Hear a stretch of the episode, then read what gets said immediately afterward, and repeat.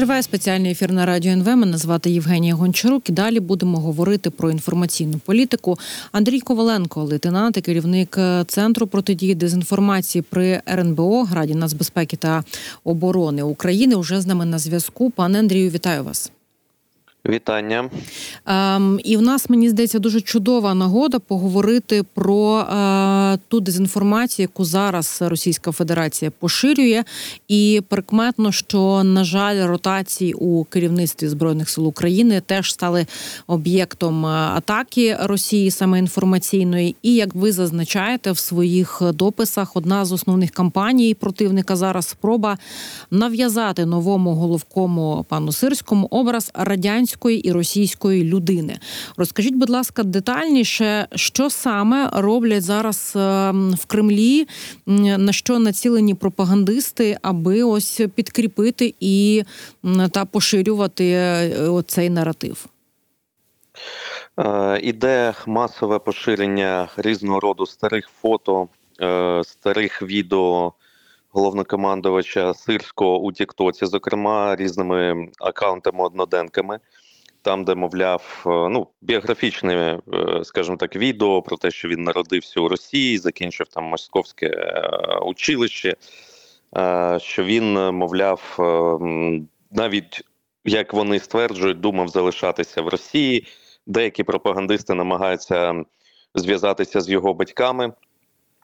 На щастя, батьки не дають коментарів, але вони знаходять, мовляв, якихось сусідів, якихось друзів родини деяким блюрять обличчя, і відповідно довести, що ці люди насправді на підставні неможливо. І вони розповідають деякі там історії, мовляв, з його минулого, з його молодості, приписують йому якісь цитати про Україну і так далі. Це масова кампанія. Потім поширюється знову ж таки через ну ботафермами по Твіттеру, е, деякими каналами у Ютубі намагається вкидатися через е, TikTok. Основне джерело насправді охоплень е, TikTok в даній ситуації, навіть не про російські канали в Телеграмі. Ось е, через деякі медіа, такі як страна. В український інформаційний простір заходять ось ці тези про, мовляв, російське минуле. От і ця кампанія вона розрахована на те, що буде така от масовість протягом тижня, е, і протягом тижня-двох точно вони розраховують вкорінити е, в головах нашого суспільства, що базовий такий базовий наратив їхній, що мовляв, е, Олександр Сирський насправді є там російською людиною або радянською людиною, як вони стверджують на деяких своїх телеканалах. І таким чином вони намагатимуться високий рівень довіри до збройних сил України серед українського суспільства зменшити. Це одна з технологій розколу. Але на мою думку, е, в підсумку зараз буде активізація. Е, скажімо так, е, контрмеседжів, достатня кількість військових підтримує Олександра Сирського, достатня кількість людей відомих медійних вже висловили свою підтримку новому головкому.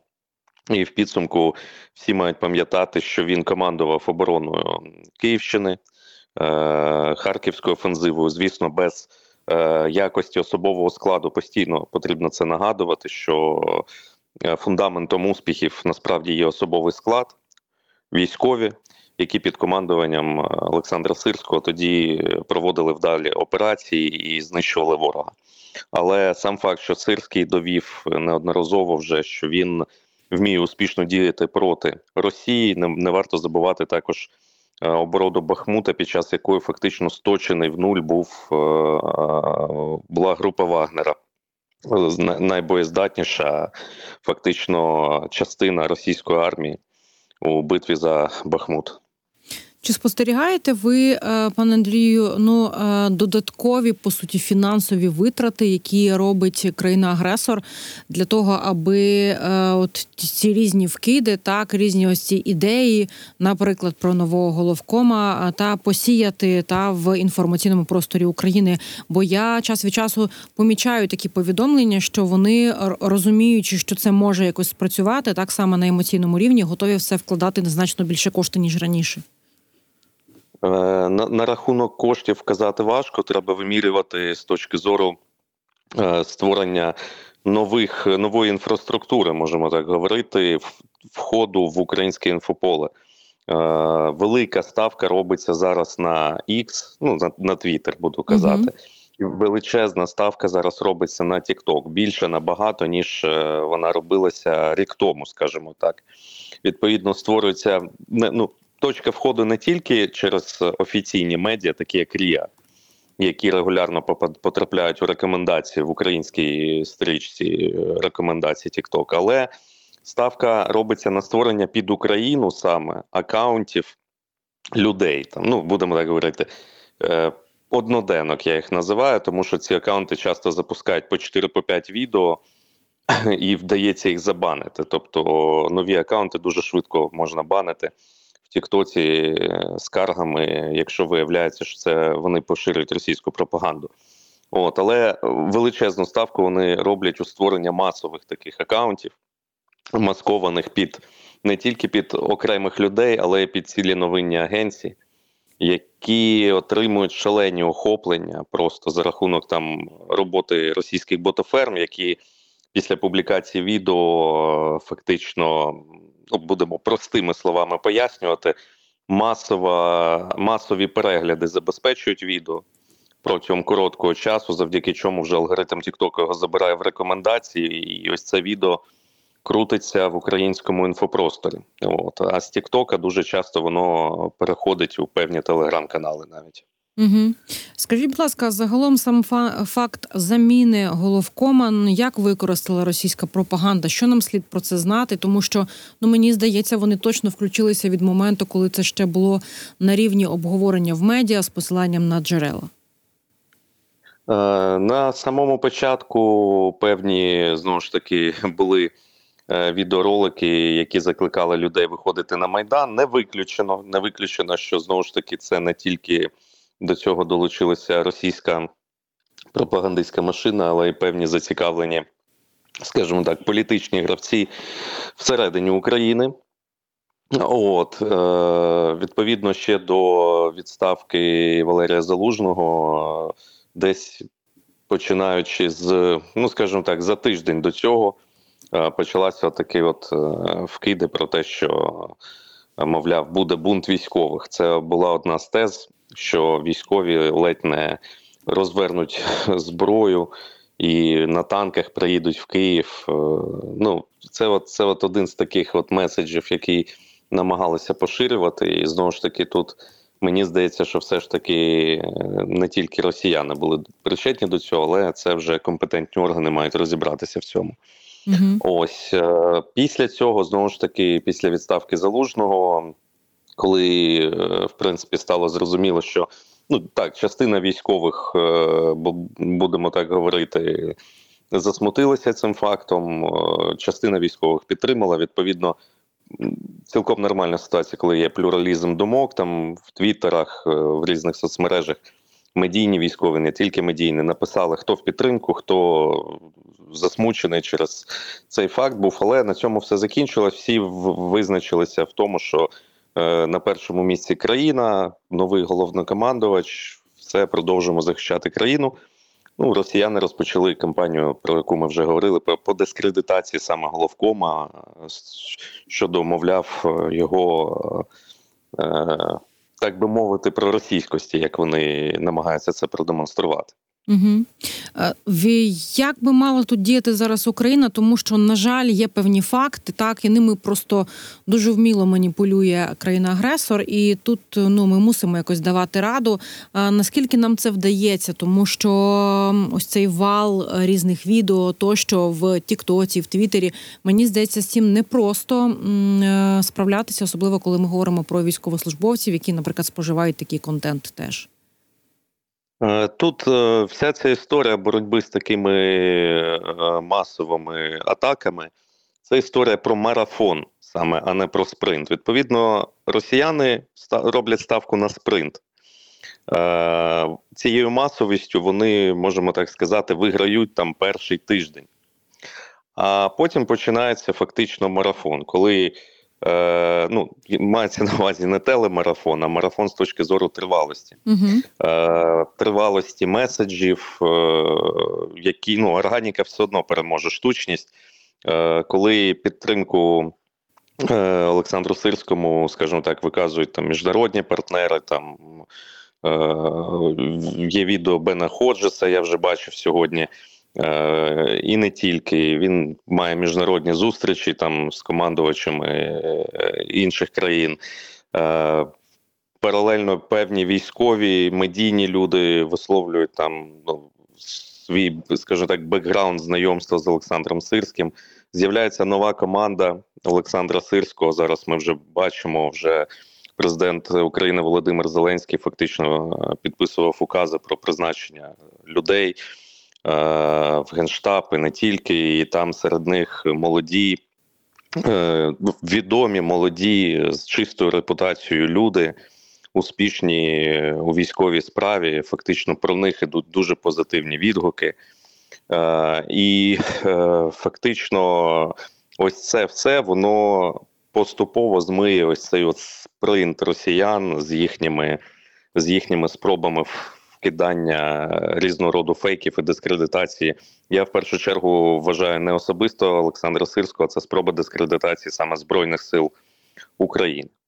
Я нагадаю нашій аудиторії, що Андрій Коваленко, лейтенант і керівник центру протидії дезінформації при РНБО з нами на зв'язку. Пане Андрію, хотіла вас запитати. Ми свого часу знаємо, що дуже активно використовувались цілі ботоферми в Російській Федерації, і свого часу таку ботоферму нею керував, на жаль, сумно відомий в Україні Пригожин. І от я тоді замислювалась, коли вже цієї людини не стало. А невже отак просто взяла і розчинилася ботаферма, і ніхто її не підхопив і не використовує? Чи відомо вам щось про це? Що саме ось такою масовістю ще й е, ботів, так які продовжують працювати, теж е, ну е, по суті та інтегрують ті або інші ідеї росіяни? Можу сказати, що ботоферми у них більше то україномовні, дуже активно зараз використовуються у не тільки у Фейсбуці, знову ж таки про Твіттер говоримо, про Тікток. І останнім часом збільшується кількість саме україномовних аккаунтів. Також у них створюються певного роду агентства, які займаються вербовкою іноземних журналістів, яких везуть на тимчасово окуповані території, для того, щоб вони висвітлювали, мовляв, е, життя під Росією Маріуполя, Луганська, Донецька інших регіонів. Таким чином вони намагаються додати легітимності собі, зокрема перед виборами. От і пов'язані ці, скажімо так, е, історії. Центр протидії дезінформації е, скоро почне публікувати певні прізвища, певні докази е, цього. Знову ж таки, ми працюємо із правоохоронцями щодо цього.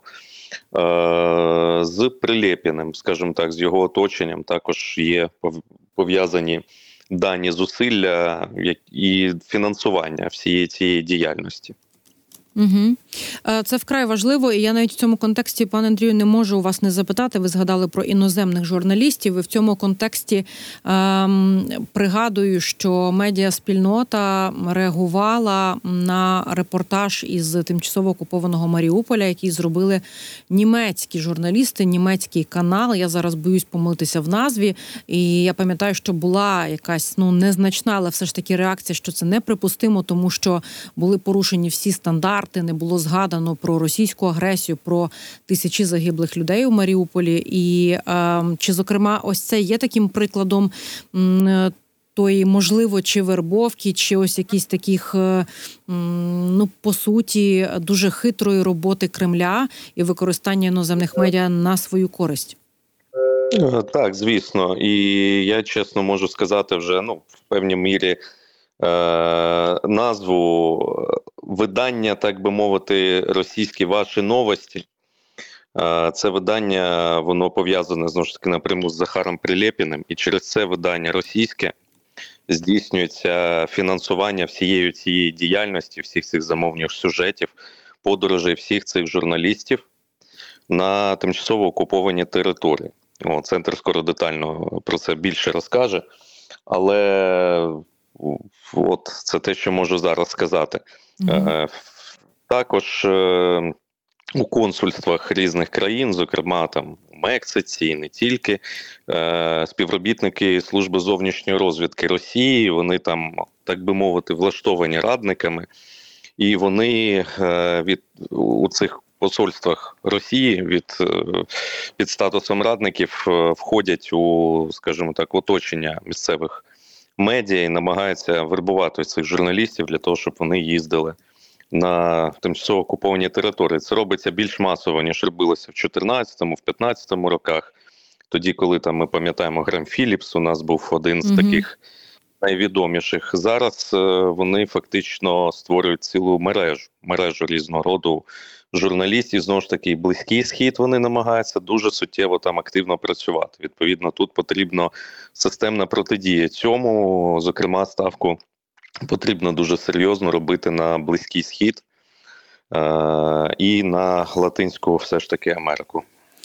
Та ми знаємо, що завжди туди Росія вкладала дуже багато коштів саме аби поширювати свої наративи та свої ідеї і своє бачення світу, свою в лапках кажучи правду. І Я дуже вдячна вам, пане Андрію, що ви знаєте так дуже просто пояснюєте на пальцях, як оце реалізовує Російська Федерація. І ще хочу повернутись до однієї з ваших відповідей е, з приводу підготовки і виправдання так ось тих е, насправді псевдовиборів, виборів в лапках, які готує Російська. Російська Федерація. Я зараз говорю про вибори президента. І власне ми пам'ятаємо, що активно йде підготовка цих процесів на тимчасово окупованих територіях. Що ви бачите теж от в рамках цієї такої е, передвиборчої кампанії, які е, тези поширює е, пропаганда російська кремлівська? На що слід звернути увагу вже зараз? Е, одна з ключових тез, е, що Росія там назавжди, так би мовити, вони намагаються цю тезу е, поширювати і підкріплювати знову ж таки різними своїми акціями на місцях. Окрім цього, будь-що вони хочуть провести вибори там, і для цього вони навіть, скажімо так, продовжують голосування для жителів тимчасово окупованих територій. Відповідно, вибори там будуть ну, голосування, так би мовити, там буде тривати більше днів, ніж на е, території Росії. Е, плюс е, вони робили до до цього побудинкові обходи по квартирах ходили, і також вони ну це традиційна вже історія. Е, зроблять можливим голосування на дому, так би мовити, для багатьох жителів тимчасово окупованих територій, тому що вони розуміють, що там явка буде мінімальна для них. І за будь-що їм потрібно забезпечити, хоч якусь, так би мовити, ну будемо говорити, органіку. От, хоча б показово показово це зробити. Зрозуміло, що вибори там будуть нелегітимними, вони будуть сфальшованими, але для статистики вони будуть робити все, щоб, хоча б якимось чином якісь голоси, якісь сюжети з голосувань вони могли показати. Тобто така от ситуація. Угу. Ну я думаю, що на жаль, ближче до дати голосування, мабуть, буде більш масованою ця така пропаганда, і е, ви цьому теж приділите увагу. У нас лишається небагато часу, пане Андрію, але я не можу не запитати у вас про оцю величезну таку, вибачте, двогодинну феєрію. Я зараз скажу про розмову між пропагандистом Такером Карлсоном і диктатором Путіним, тому що на жаль. Те, що це транслюється на західну аудиторію, зокрема на американську, ми не можемо ем, цього, ну скажімо так, оминути, так і сказати, що це просто суцільна пропаганда, і не треба на це зважати. Як ви оцінюєте загалом? Ось такий е, хід, що приїжджає людина, яку е, в Америці вважають так е, відомим популярним ведучим, в якого є величезна аудиторія, і ось по суті має ось таку цю розмову, яку подають як інтерв'ю, і через яку поширюються просто брехливі і загрозливі тези від Путіна. Скажіть, будь ласка, вашу оцінку всій цій історії. Е, Дуже мало нового саме для мене, звісно, сказав Путін в цьому інтерв'ю. Але е, загалом ключовий меседж саме Путіна був, враховуючи спрямованість Карлсона на аудиторію республіканців, зокрема трампістів, які підтримують зараз Дональда Трампа масово. е, Меседж про те, що нібито він готовий до перемовин. Тобто Путін приділив велику увагу цим всім історіям про готовність до перемовин. І це зроблено було свідомо, враховуючи те, що Карлсон виявився саме провідником цієї тези для саме цієї аудиторії великої, яка є в Сполучених Штатах Америки перед виборами. Ми побачили, що після цього деякі республіканські сенатори почали казати: навіщо ж нам тоді е, думати про допомогу Україні? Мовляв, он Путін готовий до перемовин. Навіщо нам це робити? І зроблено ж це було якраз на фоні того, що Сенат, будемо говорити так, зарухався. Там є від 60 до 65 навіть голосів вже за підтримку допомоги Україні, там Ізраїлю і Тайваню. Відповідно, частина невелика, але частина республіканців не зважає на ці всі погрози чи не погрози Трампа на його політичну позицію. І є велика надія, що все ж таки допомога буде проголосована. І Карлсон спрацював е, транслятором цього меседжа Путіна про мир, про перемовини, про готовність перемовин.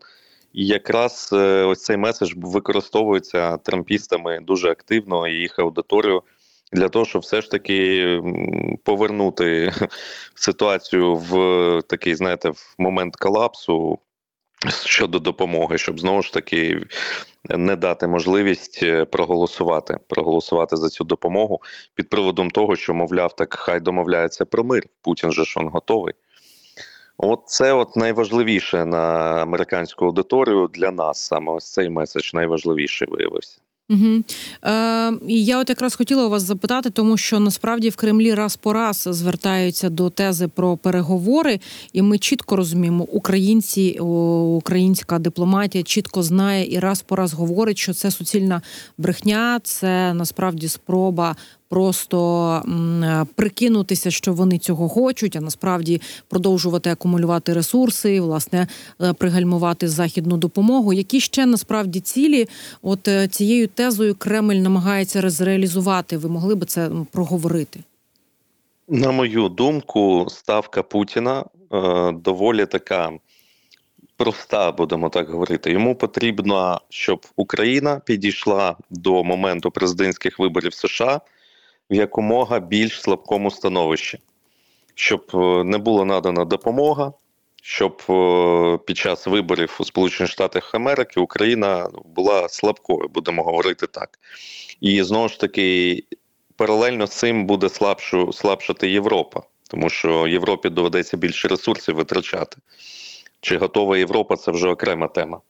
Е, От чому? Тому що Путін розуміє, що те, що Трамп каже, що він припинить війну, е, Путіну потрібно, щоб була слабка Україна для того, щоб Трампу просто сказати, що йому потрібна вся Україна. Він від цих від цієї ідеї ніколи не відмовиться.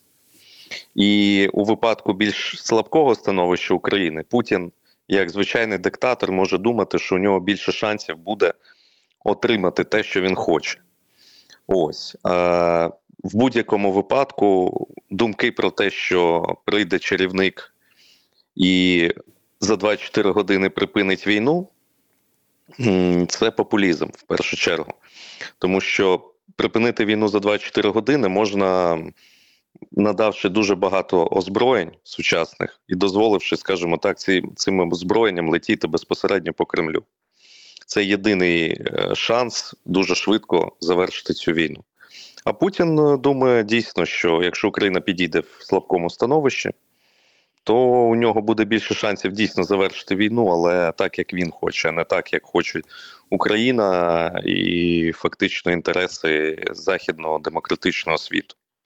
От і все. Дякуємо вам, пане Андрію. Це справді мені здається важливо пояснювати, тим паче ем, та розкладати, так би мовити, ось цю мотивацію диктатора і країни-агресора, тому що, на жаль, дуже багато вони в це вкладають ресурсів, використовують просто всі можливості, аби, на жаль, ем, на бажанні заходу так можливо вже якось припинити нас підтримувати, теж зіграти. Андрій Коваленко, лейтенант, керівник центру протидії дезінформації при РНБО, був з нами на зв'язку. où